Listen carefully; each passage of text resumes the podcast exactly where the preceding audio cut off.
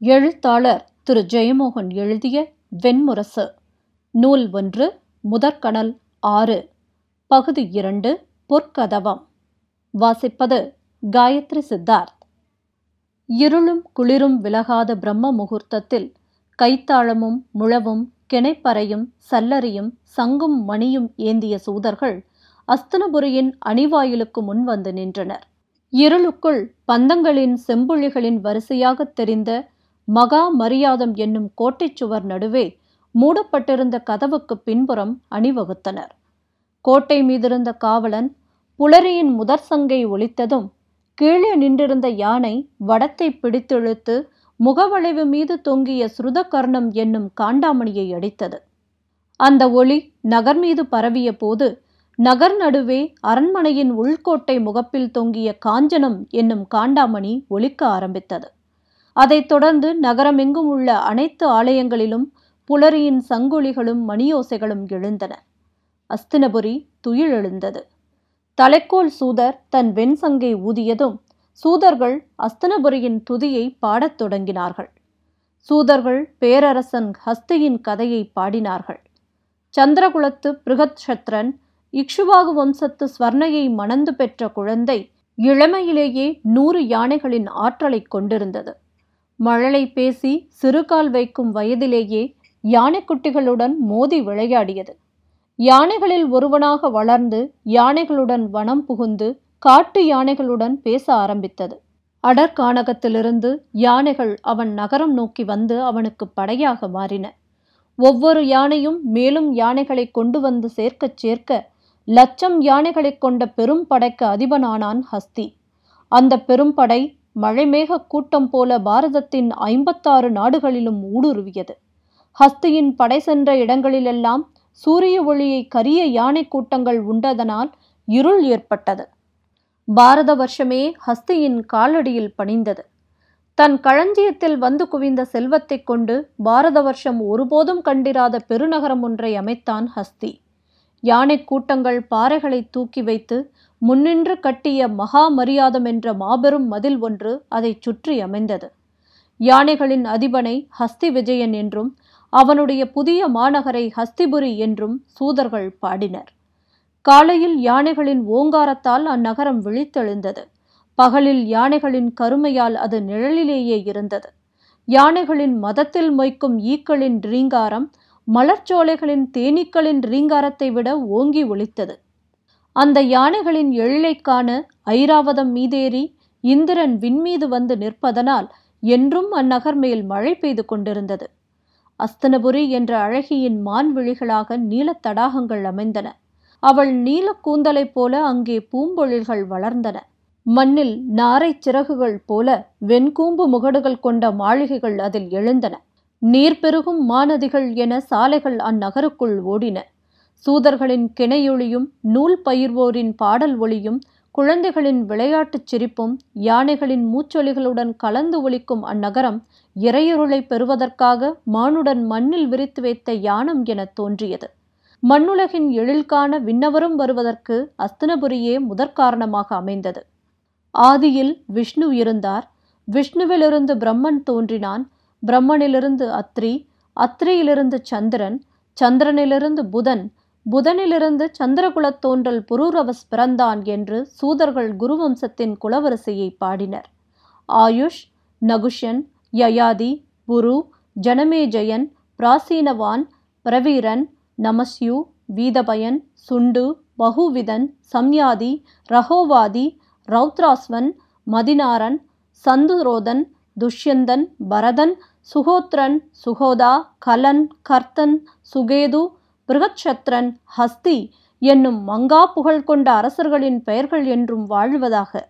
மாமன்னன் ஹஸ்தியின் மைந்தரான அஜமீடனின் வழிவந்த ருக்ஷன் சம்வரணன் குரு ஆகியோரின் புகழ் ஒரு நாளும் குன்றாதிருப்பதாக குருவம்சத்தின் பெருமை அழியாமல் திகழ்வதாக என்று ஒலித்தது சூதர்களின் பாடல்.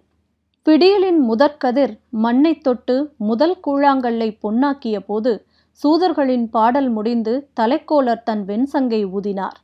மங்கள வாத்தியங்கள் முழங்க ஏழு யானைகள் வடம் பற்றி இழுத்து கோட்டை வாயிலை இழுத்து திறந்தன.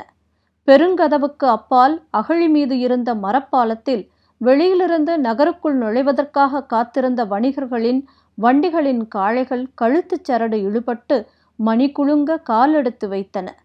நெய்யும் பாலும் கொண்டு வந்த ஆய்ச்சியர் பானைகளை மாறி மாறி உதவிக்கொண்டு தலையில் ஏற்றிக்கொண்டனர் நறுஞ்சுண்ணமும் தேனும் கொம்பரக்கும் கொண்டு வந்த வேட்டுவர்கள் தங்கள் காவடிகளை தோளில் ஏற்றிக்கொண்டனர் பல்லாயிரம் குரல்கள் இணைந்து எழுந்த ஒற்றை முழக்கத்துடன் அனைவரும் ஒழுகிச் சென்று வாசலுக்குள் நுழைந்து உள்ளே செல்லத் தொடங்கினர்.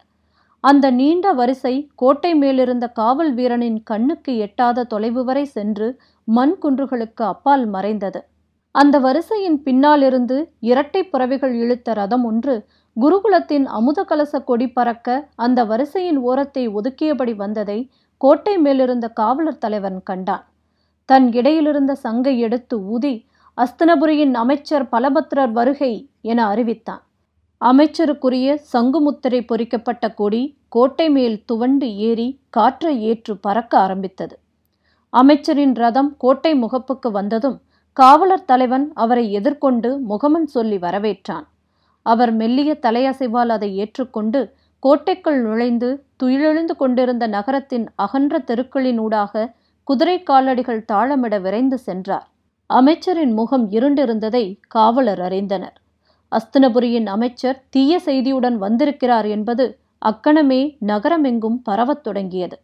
நகர் மன்றுகளில் மக்கள் சிறிய கூட்டங்களாக கூடத் தொடங்கினர். வீட்டு திண்ணைகளிலும் உள்முற்றங்களிலும் பெண்கள் திரண்டனர்.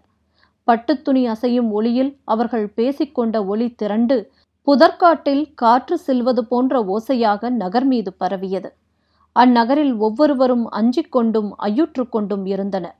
அவர்களின் முப்பத்தி ஐந்து தலைமுறை மூதாதையர் எவரும் அரசை பற்றி அஞ்ச நேர்ந்திருக்கவில்லை. குல மூதாதை குருவுக்குப் பின் ஜஹ்னு சுரதன் விடூரதன் சார்வபௌமன் ஜெயத்சேனன் ரவ்யயன் பாவுகன் சக்ரோத்ததன் தேவாதிதி ருக்ஷன் பீமன் என மாமன்னர்களின் வரிசையில் பன்னிரண்டாவதாக ஆட்சிக்கு வந்த பிரதீபன் கைக்குழந்தையை அன்னை காப்பது போல அஸ்தினபுரத்தை ஆண்டான் என்றும் அவனுடைய மைந்தன் சந்தனுவின் ஆட்சி காலத்தில் அறம் தவறியது என்று ஒரு சொல்லை கூட எவரும் கேட்டிருக்கவில்லை என்றும் பாடின சூதர்களின் பாடல்கள். ஃபால்குண மாதம் விசாக நட்சத்திரத்தில் மழைக்கால இரவின் நான்காம் சாமத்தில் முதிய மன்னர் சந்தனு உயிர் துறந்தார். அவரது உடல்நிலையை அறிந்த மக்களெல்லாம் ஊர் மன்றுகளிலும் ஆலய முற்றங்களிலும் கூடி நின்று அரண்மனை கோட்டை முகப்பின் வெண்கல மணியாகிய காஞ்சனத்தையே பார்த்து கொண்டிருந்தனர்.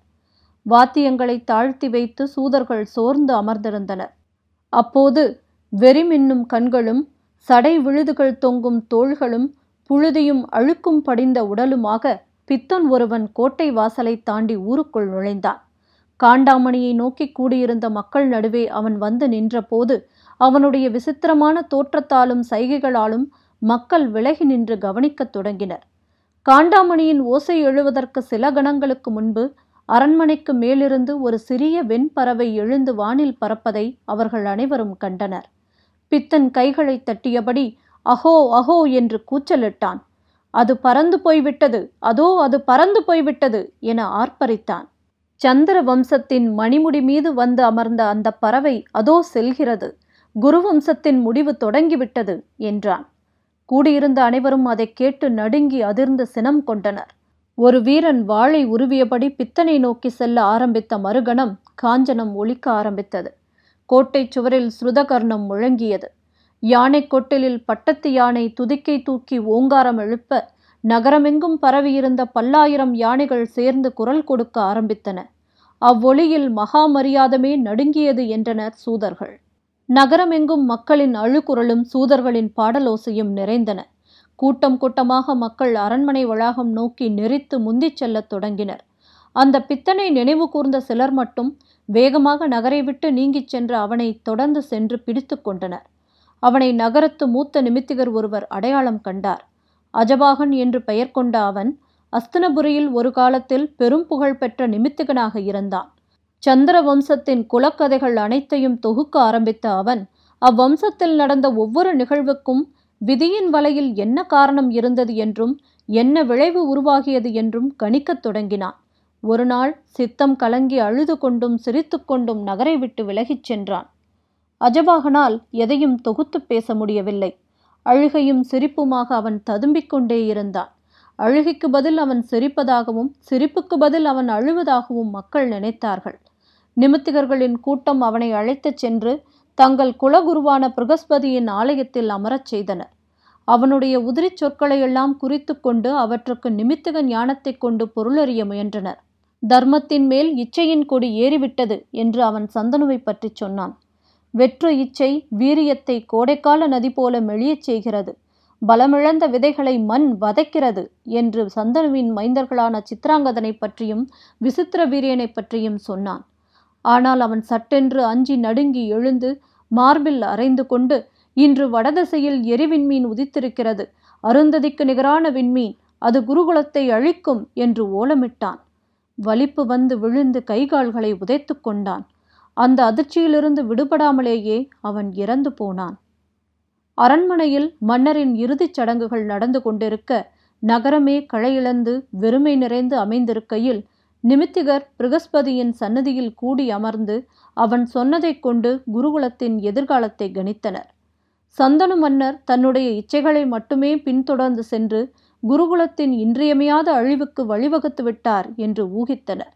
ஆனால் அந்த அழிவு என்று எப்போது நிகழும் என அவர்களால் உய்த்தறிய முடியவில்லை. காலக்குறிகளை பார்த்த முதுநிமித்தகர் குருவம்சத்தின் மாவீரர்களும் அறத்தின் தலைவர்களும் இனிமேல்தான் பிறக்கவிருக்கிறார்கள் என்றும் குருகுலத்தின் புகழின் பூக்காலம் இனிமேல்தான் வரவிருக்கிறது என்றும் சொன்னார். ஆனால் பித்தனின் சொற்களும் சரியாகவே இருந்தன. சந்தனுவின் இரு மைந்தர்களில் மூத்தவனாகிய சித்ராங்கதனின் பிறவி நூலில் யோனிக்கட்டம் இருக்கவே இல்லை. அவனுடைய தம்பி விசித்திர வீரியன் அப்போதும் மருத்துவ குடில்களில்தான் வாழ்ந்து வந்தான். சந்தனுவின் ஈமச் சடங்குகள் முடிந்த பின்னர் நிமித்திகர் அவைக்குச் சென்று அஸ்தனபுரியின் அரசியான சத்தியவதியிடம் நிமித்த பலன்களைச் சொன்னார்கள். அஞ்சியபடியும் தயங்கியபடியும் அவர்களில் மூத்த நிமித்தகர் சித்ராங்கதனின் பிறவி நூல் அவனுடைய குணங்களைச் சொல்லும்போது யோனிக்கட்டத்தை முற்றிலும் விட்டுவிட்டிருப்பதைச் சொன்னார். ஆனால் அவர்கள் அனைவரும் ஆச்சரியப்படும்படியாக சத்தியவதி அதை அறிந்திருந்தாள். அந்த செய்தியை பிறர் எவரும் அறிய வேண்டியதில்லை என்று அவள் அவர்களுக்கு ஆணையிட்டு பரிசல்கள் கொடுத்து அனுப்பினாள். அஜபாகனின் சொற்களிலிருந்து நிமித்திகர் ஊகித்த கடைசி செய்தியை அவர்கள் சத்தியவதியிடம் சொல்லவில்லை. குருகுல மன்னன் சந்தனு இறந்த அன்று அதே முகூர்த்தத்தில் பாரத வருஷத்தில் எங்கோ குருவம்சத்தை அழிக்கும் நெருப்பு பிறந்திருக்கிறது என அவர்கள் அறிந்திருந்தனர். அருந்ததிக்கு நிகரான எரிவின்மீன் என்ற சொல் ஒரு பெண்ணை குறிக்கிறதென்றும் ஊகித்திருந்தனர். சத்தியவதி நேரில் சென்று சேதி நாட்டு மன்னன் பிருகத்ரதனின் மகள் சௌபாலிகையை பார்த்து சித்ராங்கதனுக்கு மனம் புரிந்து வைத்தாள். சந்திரவம்சத்து சித்ராங்கதன் அஸ்தனபுரியின் அரசனான போது மக்கள் ஏனோ மகிழ்ந்து கொண்டாடவில்லை. நகர் வீதிகளில் அவன் ஊர்வலம் வருகையில் எழுந்த வாழ்த்தொளி மரபானதாக உயிரற்றிருந்தது. மக்கள் கூடியிருந்து பேசும்போது மன்னனை பற்றி பேசுவதையே முற்றிலும் தவிர்த்தனர் தற்செயலாக குருகுலம் பற்றி பேச்சு எழும்போது அனைவரும் பார்வையை திருப்பிக் கொள்ள அது அங்கேயே அறுபட்டது. மிகச்சிலர் மட்டுமே கண்டிருந்த அஜபாகனை அதற்குள் அனைவரும் அறிந்திருந்தனர். எவரும் எதுவும் சொல்லாமலேயே எங்கோ இருக்கும் பிழை எங்கும் தெரிந்திருந்தது. அழகிய சேவகர்கள் புடைசூழ வெண்பளிங்காலான மாளிகையில் வாழ்ந்த சித்ராங்கதன் ஒரு நாள் கூட தன் மனைவியின் அந்தப்புறத்தில் தங்கவில்லை. அவன் சேவைக்காக காந்தாரத்திலிருந்து வெண் சுண்ண நிறமுள்ள சேவகர்கள் கொண்டு வரப்பட்டனர். திராவிடத்திலிருந்து கரும்பளிங்கின் நிறமுள்ள இளைஞர்கள் வந்தனர். அவர்கள் வழியாக அவன் எதையோ தேடிக்கொண்டிருந்தான் இறுகிய தசைகள் கொண்ட அழகிய இளைஞர்களுடன் மற்போர் செய்வதையும் நீச்சலிடுவதையும் சித்ராங்கதன் விரும்பினான். நரம்புகள் புடைத்த தசைனார்கள் ஒன்றுடன் ஒன்று மோதி இறுகி புடைத்து அதிர்வதை பார்க்கையில்தான் அவன் இன்பம் கொண்டான்.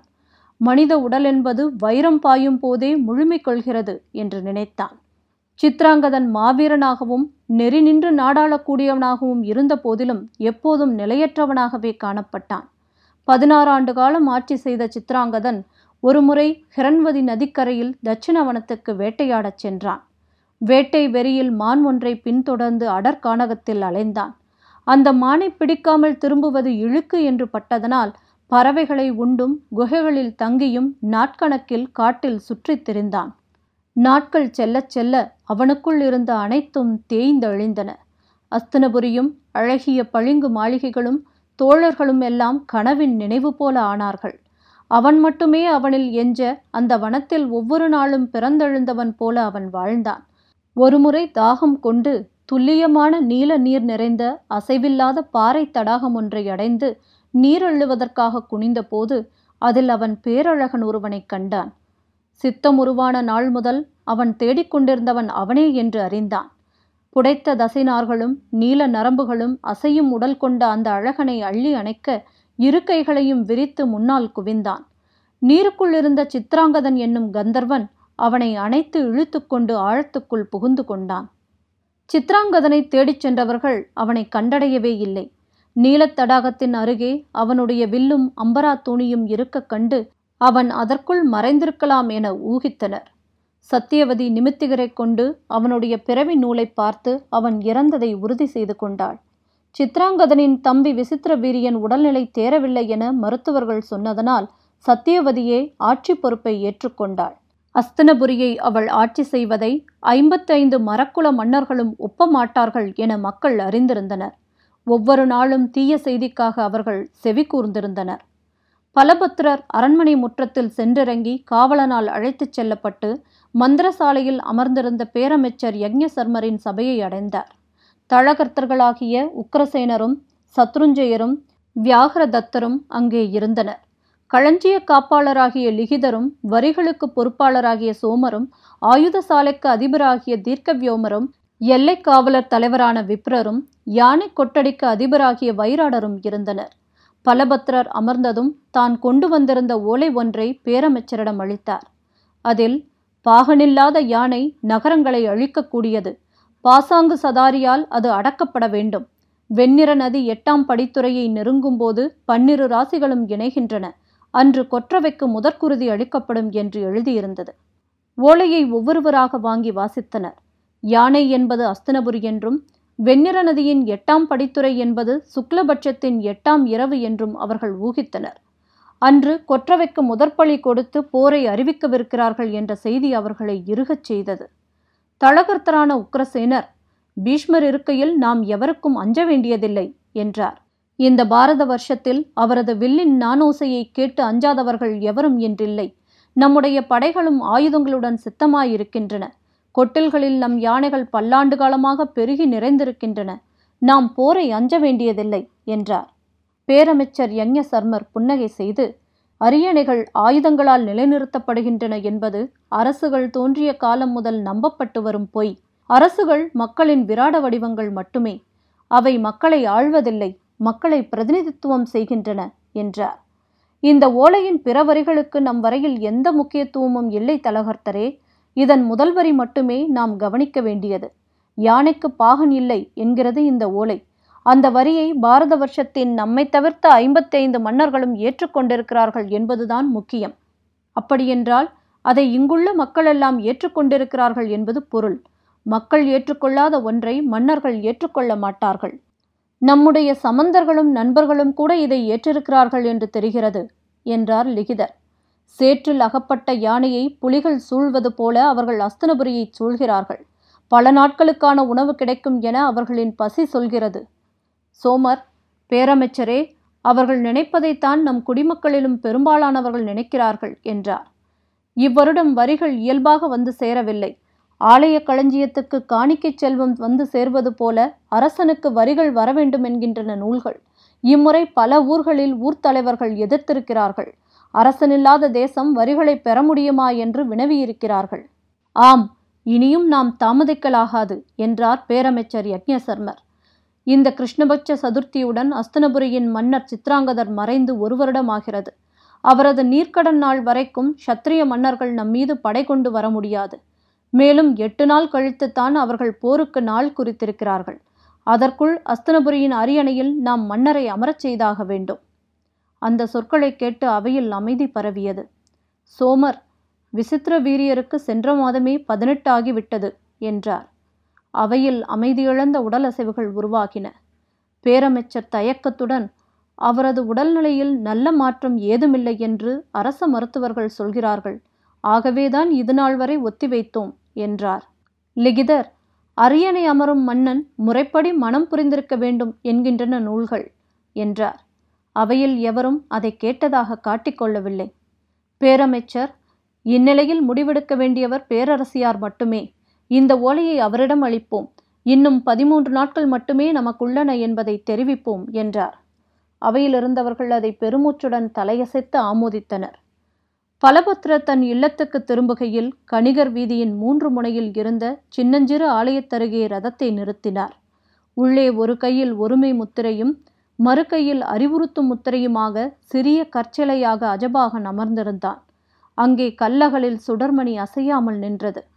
அந்த துயரம் நிறைந்த கண்களையே சிலகணம் பார்த்து நின்ற பலபத்ரருக்கு தெய்வங்களின் கண்களில் துயரம் மட்டுமே இருக்க முடியும் என்று பட்டது. ஏனென்றால் அவை முடிவற்ற காலத்தில் மானுட வாழ்க்கையை பார்த்து நிற்கின்றன.